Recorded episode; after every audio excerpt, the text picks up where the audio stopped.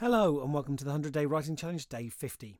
Now, I realise that technically day 51 is the halfway point through a 100 day challenge, but we started on day zero, if you remember, the day without an exercise. So today is officially the hinge, the pivot point, the crux, fulcrum, acute angle, winch, rack and pinion, jour de change, coeur de nuit, halfway house, demi barn, crossover shed, midnight in the garden of good and evil, regional transport hub of the course.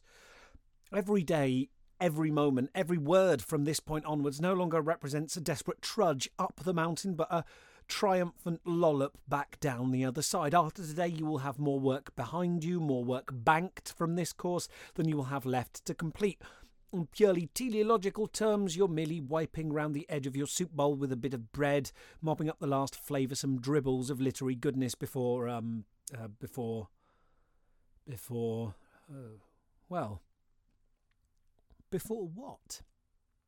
And that's what we're going to talk about today. Because although I call this course the 100 Day Writing Challenge, as if it were an obstacle to be overcome, and then well done, you've defeated the big pedagogical writing ogre, the village is safe, enjoy your retirement. Actually, I hope you're coming to see that what we're about here is much more than a lone victory isolated in time that you stick on your shelf and forget about there.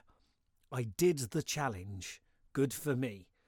A lot of talk around writing, especially in how to books or on the internet, that wonderful place of dancing, singing flowers and uh, moonbeams, revolves around goal setting.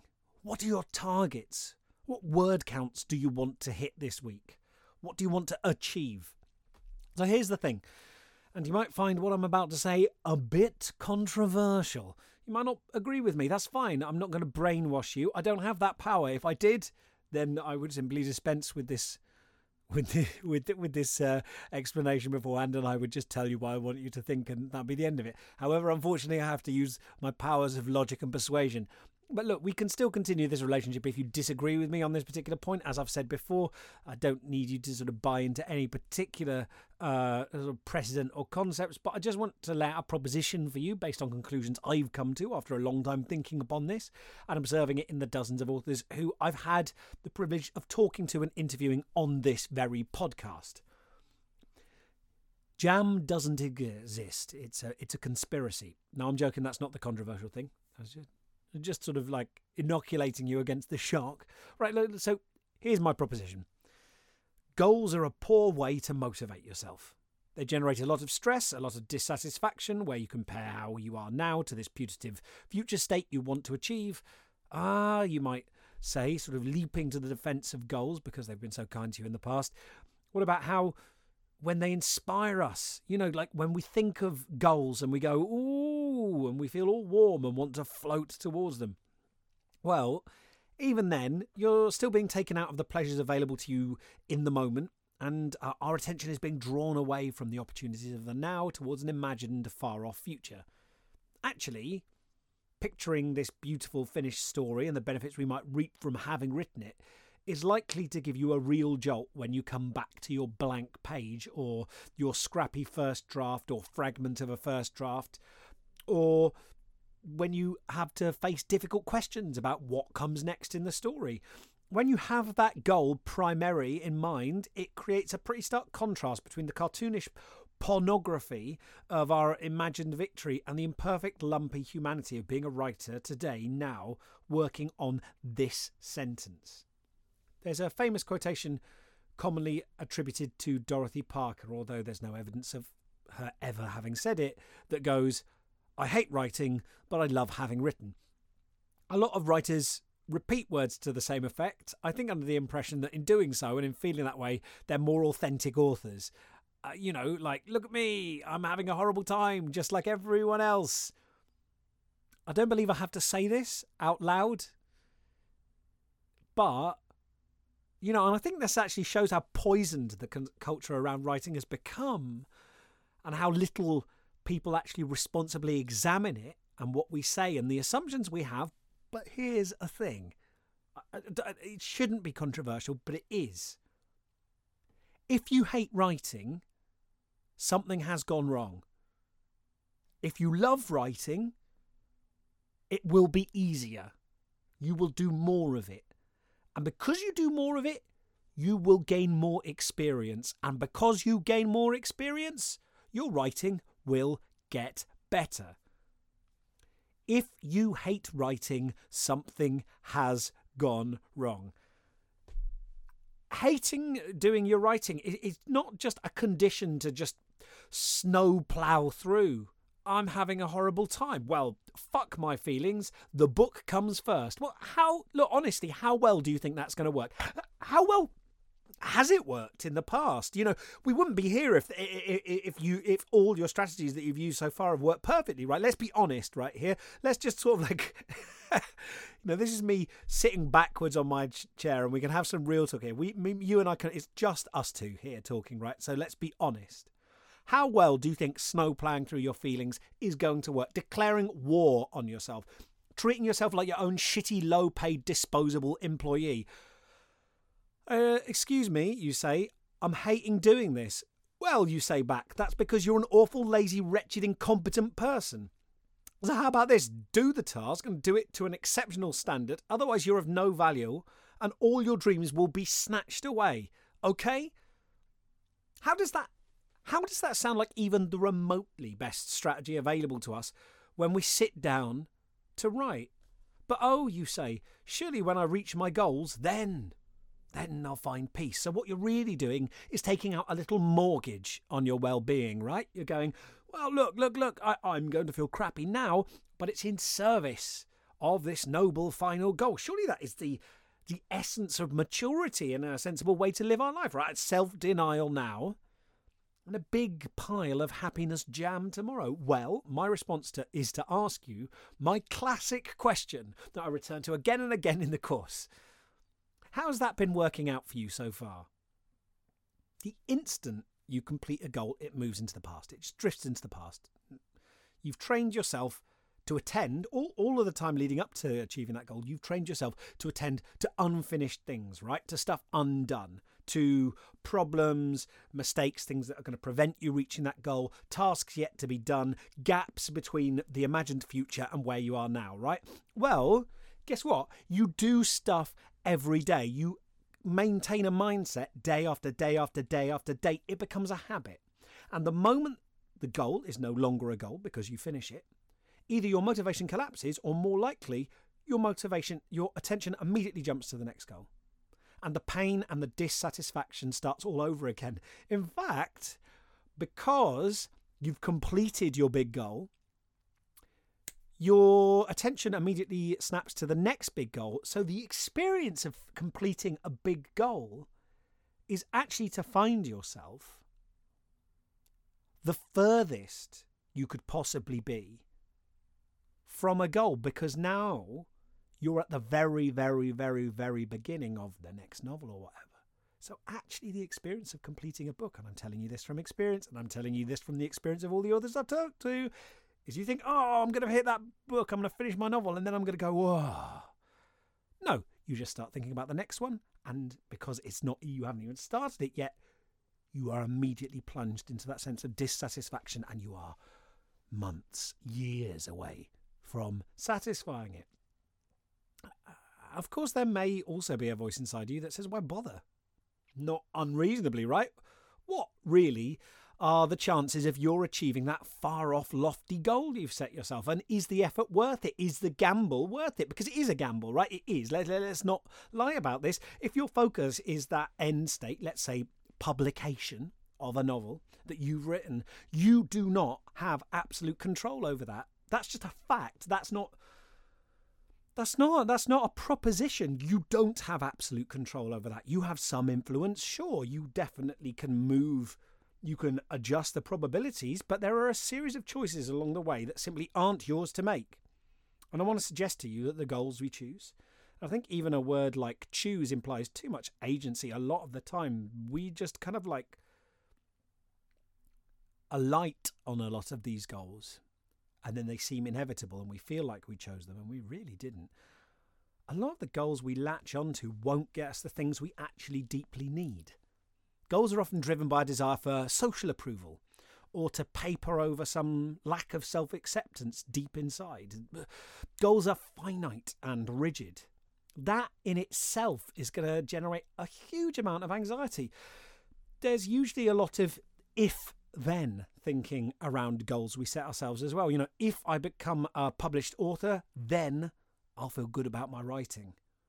If I write 10,000 words this week, then I'll be able to relax. And that does a couple of things. One, it frames where you are now as somehow wrong, inadequate, incomplete.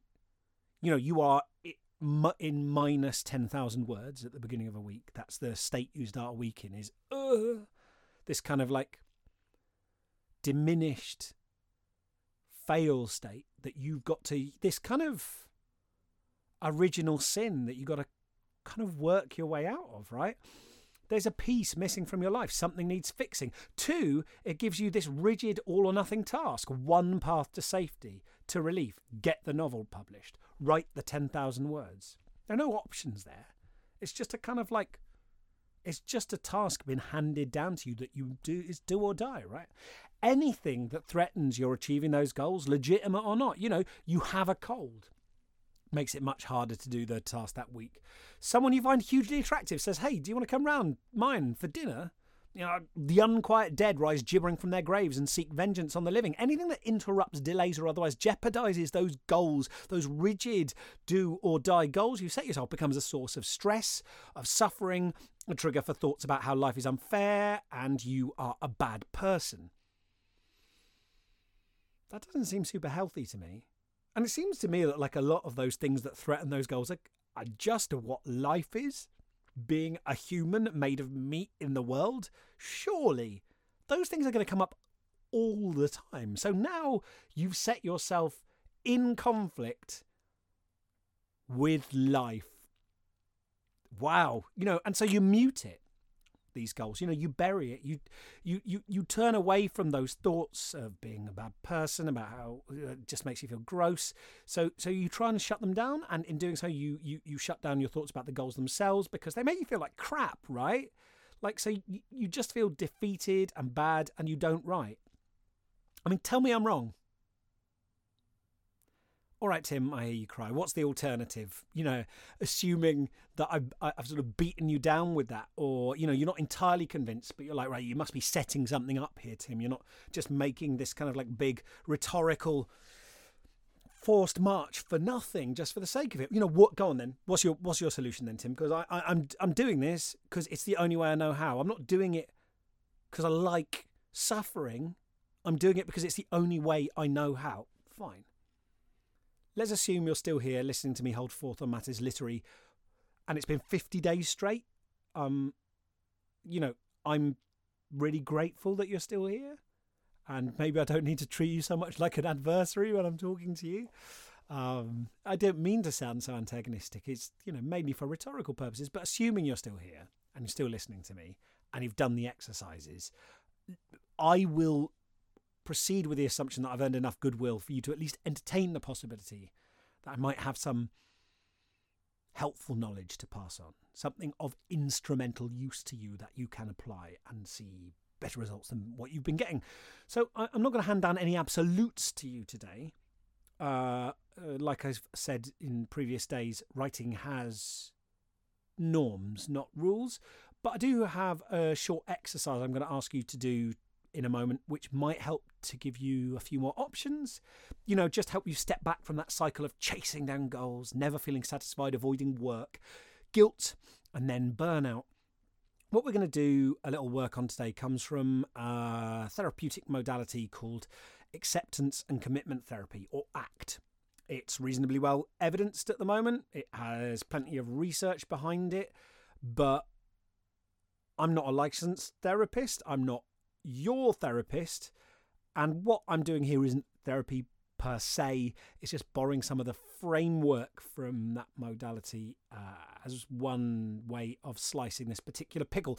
And like when I brought up uh, H.P. Grice's uh, conversational maxims, I'm also not like choosing ACT as my therapeutic hill to die on and saying this is the one true way of understanding the human condition. I'm not. I just think having these frameworks, uh, especially if they're a bit different to how you've seen something before, can shake something loose. Even if you end up reacting against them and thinking that's nonsense, then in doing so, you are forced to create your own sort of structural meaning and the lens of interpretation. And uh, that explanatory frame can be really useful to you as well. So it, it, it's sort of like think of it more as a kind of chew toy or conversation starter, um, a question rather than an answer. So one thing ACT does is emphasize the importance of values over goals. Values in ACT aren't, aren't finite, they're not something you can achieve either. Like, you know, so a goal would be like write a number one bestseller. A value is more like a direction you travel in, like east. It's something you move towards and never reach. Or, or maybe like uh, another way of thinking of it is like a, a state you Im- you choose to embody. A value is something you can describe with verbs and adverbs. That is to say, words that describe actions and words that describe how we do those actions. So, to give you an example, a value might be um, listening kindly. It's not something that you can complete, right? I've heard out a friend for five minutes. That's me done. No more listening for me. Tick listening kindly off the list, move on. It's also something that's sort of instantaneous, like it happens in the now. Like once you start doing it, you're doing it, you're living that value. So I've also heard this summed up in the dictum uh, life is managed, not cured. Uh, but what motivates you to manage life, what makes the management meaningful and directs the ways in which you manage it are values. Another way ACT describes this work is like tending a garden. That's a, a metaphor that's uh, the, the, therapists using ACT are quite fond of. There's no perfect place to start, no season that doesn't have advantages and disadvantages. You know, it, but every season has work, right? You just have to pick a patch of soil and you get digging. You work with what you've got, where you are. If you're too perfectionist about it and you want to do it perfectly, you'll never get started. And it, and it's not always easy tending a garden, right? There can be frustration in the moment and setbacks and distractions, and the work is never ending. You never like complete a garden. You never win gardening, and it kind of like you get a little ending screen and the credits roll, and then the garden disappears. That's kind of what's beautiful about it as well, right? Is you never, because if that happened, the game would be over. But overall, Tending a garden, your own patch of land, it, it offers satisfaction because you're choosing to participate in something that's important to you. I wonder, like, if you chose to approach your creative life like that, what it would feel like. In fact, perhaps you could take a moment to think of a time in your life when, you know, you felt really alive and, and I'm really engaged in a pleasurable way. You know, you were doing something and you might have felt excited, totally absorbed, even if the activity was difficult. I spoke to a psychologist uh, recently who talked about um, doing. He he was he was doing rock climbing under a waterfall, and he felt absolutely absorbed with it in the moment. He was really scared. he was really scared uh, with all this water crashing down, and he was moving from rock to rock. Um, but he felt totally focused in the moment. I have to say, when I've I went swimming, doing open water swimming in the river, and it was I went down on a day when it was minus two was the air temperature, and the grass was icy and kind of crunching under my feet, and I could see the there were bramble bushes by the edge of the water, and where the sun was streaming golden through the clouds, sort of vapor was rising up in these great kind of bushels from the brambles. And I stripped down to my box to my not boxer shorts. I was wearing that would be a weird thing to do. I was wearing swimming trunks, uh, swimming shorts, and uh, sorry, I was giving you a visual you probably didn't want. And um, and I stripped down to my swimming shorts, and I just went into the water. There were people running a race through the park, and I heard someone shout, "Oh my god!" which made me feel really satisfied, right? But I went into the very, very cold water. And in many ways, like it was painful, like it was literally painful, and it was literally uncomfortable. And it was also one of the peak experiences of my life. It was something I cared about. I wanted to try doing this thing that didn't feel easy. I mean, also, I was just like a middle class person going into a body of water that wasn't was a bit colder than is comfortable. I mean, I wasn't going over the top at Passchendaele. Like, let, us put this into perspective. But I was very in my body. Didn't feel worried. Didn't feel stressed. Was aware that I'd chosen to do something that wasn't easy. And it felt good. You know, discomfort, something being difficult, something even causing us pain depending on how we're oriented towards it, depending on whether it's something that is valuable to us,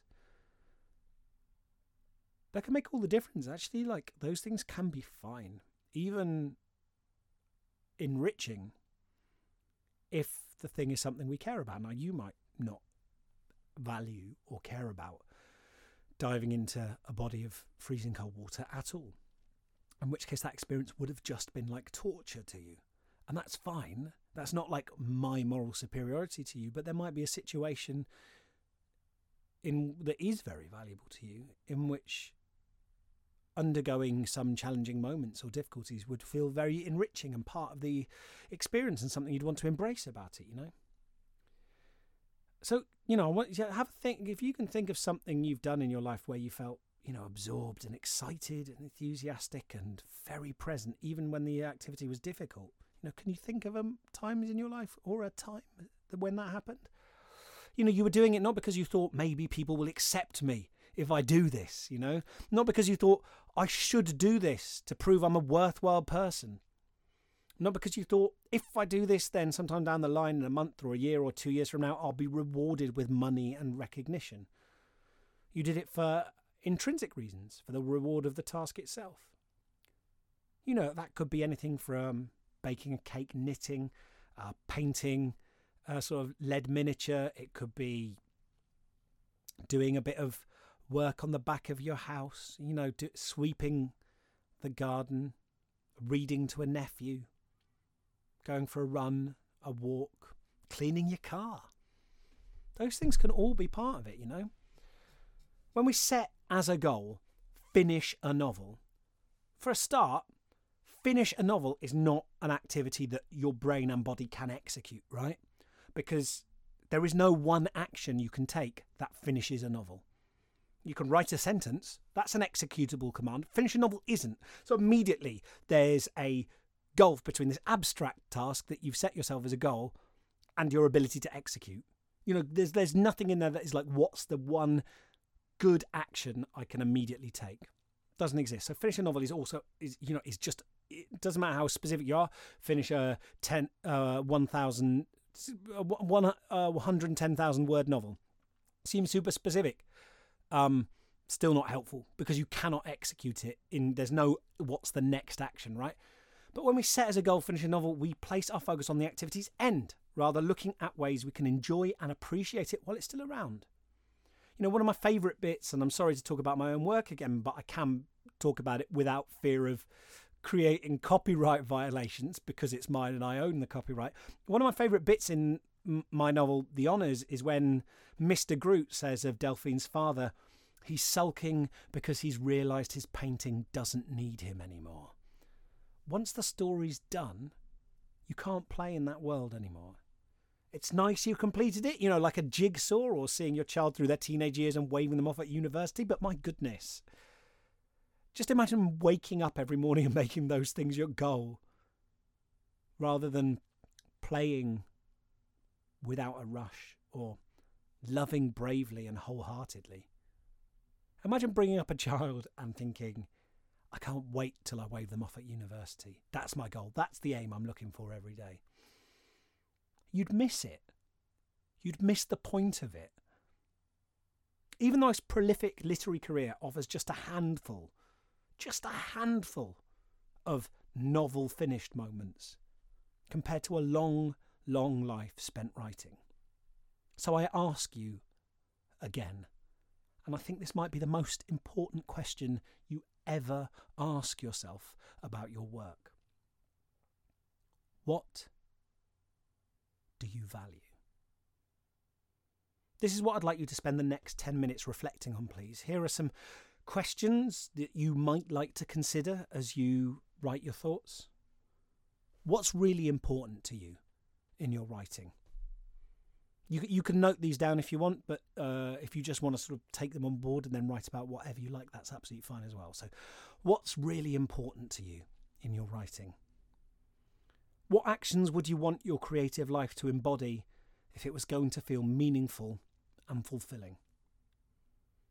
Think a bit about those verbs and adverbs I talked about, you know, those values you can't finish, but that exist as a compass point, qualities that you can step into almost immediately you know, what happens when your creative work manifests those qualities? What happens when it doesn't?